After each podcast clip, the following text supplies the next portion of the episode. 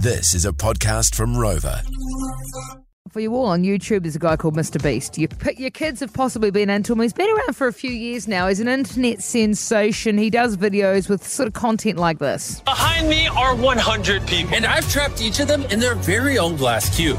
The last one to leave their cube is going to win half a million dollars. It's all legit, and these people do win it, and the views get millions, if not billions, of um, the videos get millions or billions of views, and then that's how he obviously makes his money to do it again. And it's all like you say mean, people end up benefiting hugely from this, which is great because it's places like Africa where he goes and and you know gets gets wells made for the local kids so they hmm. can have fresh drinking water. Like it's hmm. all it's all good. cool. Good. It's not the worst stuff for your kids to watch, to be honest. But what there is is an um an underlying empire. Hmm.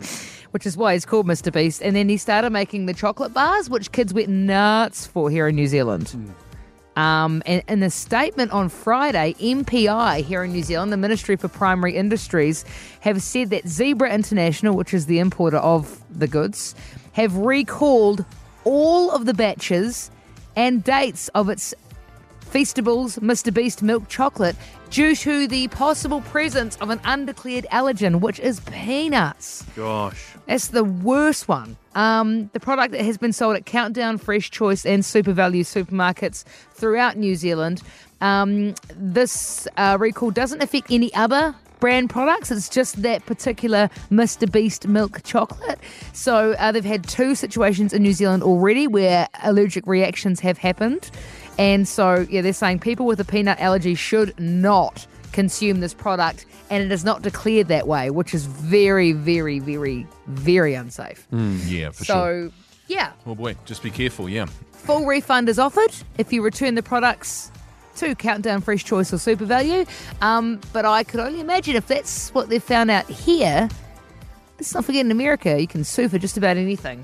Mm. I would hope all that packaging is going to change if it's not declared. Yeah. Yep. You know what I mean? Otherwise, he might be Mr. Broke. Mr. Mr. Beast could go Mr. Broke pretty Far quick. out. Yeah. So just for parents, again, what's that brand of chocolate called? So Feastables. it's it's Feastables Mr. Beast milk chocolate. That's the only one that they're saying right now Yep. that they're recalling all the batches of at the moment. You shouldn't be able to find any of it. It's actually hard to find anyway because it sells out straight away. But just so you know, two in- incidents in New Zealand where that has caused an allergic reaction.